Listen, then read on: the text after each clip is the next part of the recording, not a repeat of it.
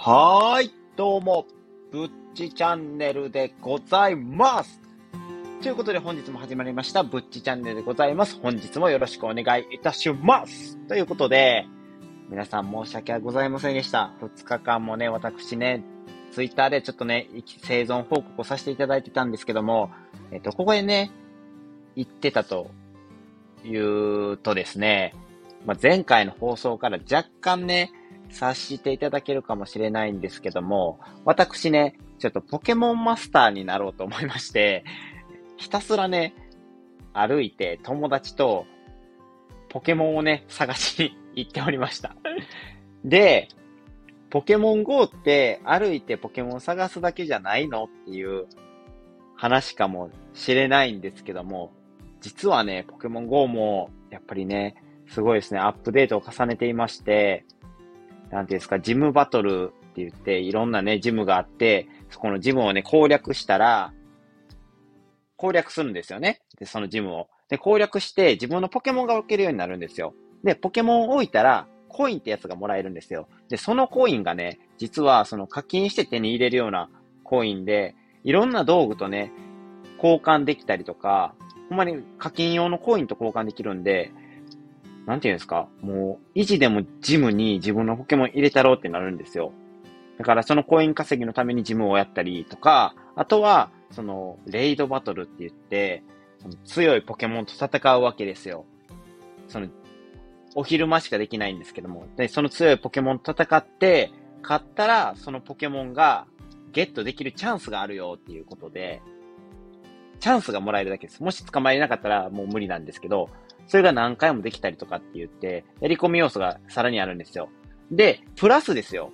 対戦要素っていうものがありまして、なぜかなんか通信でランク対戦みたいなのがありまして、で、自分のポケモンを戦わせることができるんですよ。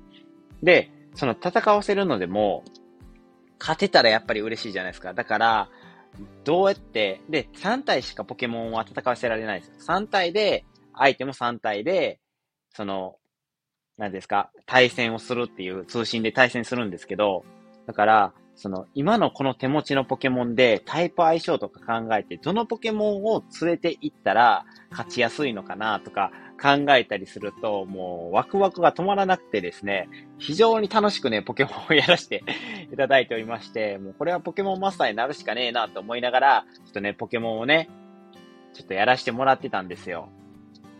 で、ポケモンにハマりすぎて、ちょっとね、いろんなことがおろそかになりすぎてるので、せめてちょっと自分のね、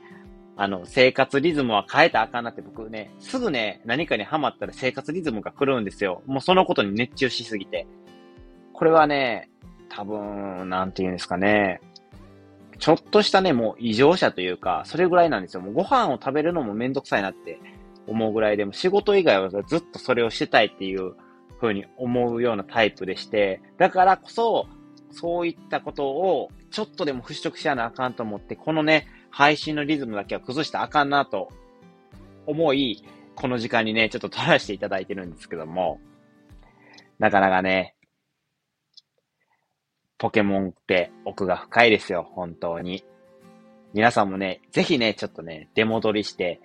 やってもらえたらなっていうふうに思ったりもしてるんですけども、で、ことでね、今回のちょっと小話は以上になるんですけども、本日の本題がですね、最近ですね、私、久々にちょっと看護師の後輩というものができまして、で、やっぱり、その、うまいこと自分の中でも教えられてるような気がするんですよ。気がするだけなんですけど、それが、なんでできてるのかなって、やっぱり自分のうまくいってる行動って振り返ることか、悪いこともね、もちろんいろんな行動を振り返ることが大事なんですけど、うまくいったことを特に振り返って、なぜうまくいったのかって、それを言語化して、やっぱり自分の中で落とし込むことが大事なのかなっていうふうに思いまして、今回のね、この配信やらせていただいております。ということで、今回のね、本題なんですけども、うまく指導ができるようになるコツっていうふうに、お話しさせていただけたらなっていうふうに思います。僕は、人よりも教えるのが、得意というか、好きっていうところがあって、それは多分後輩とか可愛いなっていうのもあるし、新しい人も、なんかいろんなことを僕が言ったことで、仕事ができるようになるのがすごい嬉しくて好きなんですけども、それがなんでできるようになったかって言ったら、今までのね、自分は結構僕って不器用やったんですよ。不器用やったからこそ、いろんな悩みとかいろんな改善策を自分で考えて、仕事を自分なりに改善していったからこそ指導ができるのがうまいのかなっていうふうにも思ってたんですけども、実はところがどっこい少し違うなっていうふうな部分もありまして、それが何かっていうと、結論から言いますと、一つ一つのやることに対して根拠を持ってやっぱ動いているのが一番良かったのかなって指導をする上で、それは先ほども言ったようにいろんなことをね、試行錯誤しながらね、悩み抜いたからこそ、できる芸当やったかなとも思うんですけども、やっぱり一つ一つのことに対して仕事ってまずは一連の流れを話していくと思うんですよ。で、受け手側はいろいろ話を聞いていくとは思うんですけども、いっぱいやっぱり言われすぎてアップしちゃうと思うんですよ。ね、アップした中でいかに自分で落とし込むかって、受け手側の人も復習してインプット、アウトプットをすることは非常に大事なんですけども、もっとなんていうんですか、伝わりやすい、その多い情報量の中でも、より強く伝えられるのはやっぱり、一つ一つの事柄に対して根拠をね、持って、言ってあげると分かりやすいんだろうなって。だからこそ自分も教えやすいし、受け手側も、なるほどって、言うことがあったんですよ。なるほどっていうこともあったんで、やっぱり根拠を持って言うことが大事なんやなって思いました。昔、僕、この配信で東大志向についてっていう、配信をね、上げさせていただいたんですけども、その中でやっぱり東大に入る人ですごいのは、関連づけて覚える。いろんなことを関連づけて覚えてるからこそ、記憶の引き出しから的確に引き出したい事柄を引き出すことができます。ここはこう関連してるから、ここはこうだったよねっていうので、記憶が網状になっているというか、関連させて。だから、いい国作ろう鎌倉幕府、1192年だけではなくて、1192年にはこういうことがあって、でこういう背景があるから、1192年に鎌倉幕府ができたんだよっていう背景までね、伸ばしていくんですよ、東大志向って。だからこそ、そういう根拠とか、周りの背景を考えられる力っていうのは、非常に大事やなっていうふうに思いました。記憶をね、整理するね。だからこそ、その根拠を言いながら、指導することによって、納得もしてもらえるし、もちろんこっちも指導がしやすくなると。なぜなら、根拠を持って知ってる、説明してから。それなんかわからんけど、こうしといた方がいいでって言われても、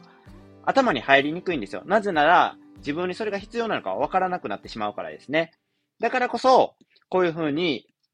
自分の中で根拠を持って、こういうことがあるから、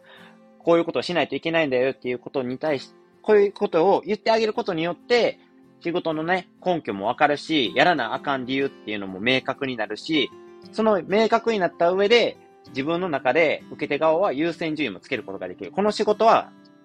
この時にやっといた方がいいなとか、あれはそういう根拠があったから、後で優先順位回してもいいなとか、そういうことに今後つなげられるわけですよ。だからこそ、その根拠を持って話すっていうのが、やっぱり大事やなと思って、その根拠を持って話すことができたのは、一つ一つの事柄に対して、やっぱり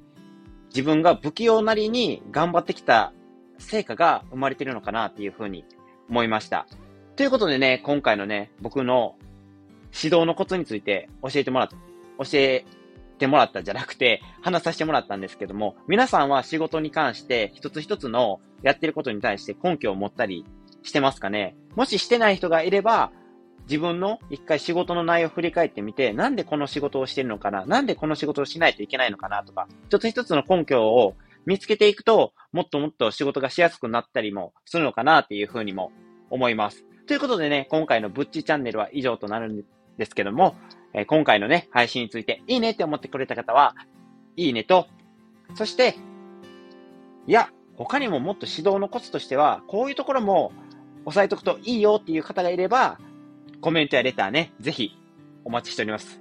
あなたの意見がね、僕の知識にもなるので、はい。人の意見を勝手に知識にしていくクソ野郎でございます。もうこういうね、向上心はね、僕は実は高かったりするのでね、今はちょっとポケモンマスターに、もう全力疾走で歩んでるんですけども、しっかりね、配信も二足のわらじを履いてね、やっていきたいなっていうふうに思っているので、どうかよろしくお願いいたします。で、最後にね、今回のこの配信を聞いてね、もっと僕の配信聞きたいよって思ってくれた方はね、ぜひ僕のチャンネルをね、フォローしていただけると、私、ぶっち、非常に嬉しいでございます。ということでね、ぶっちチャンネルは以上となります。皆さんご清聴ありがとうございました。それでは、また会いましょう。それでは。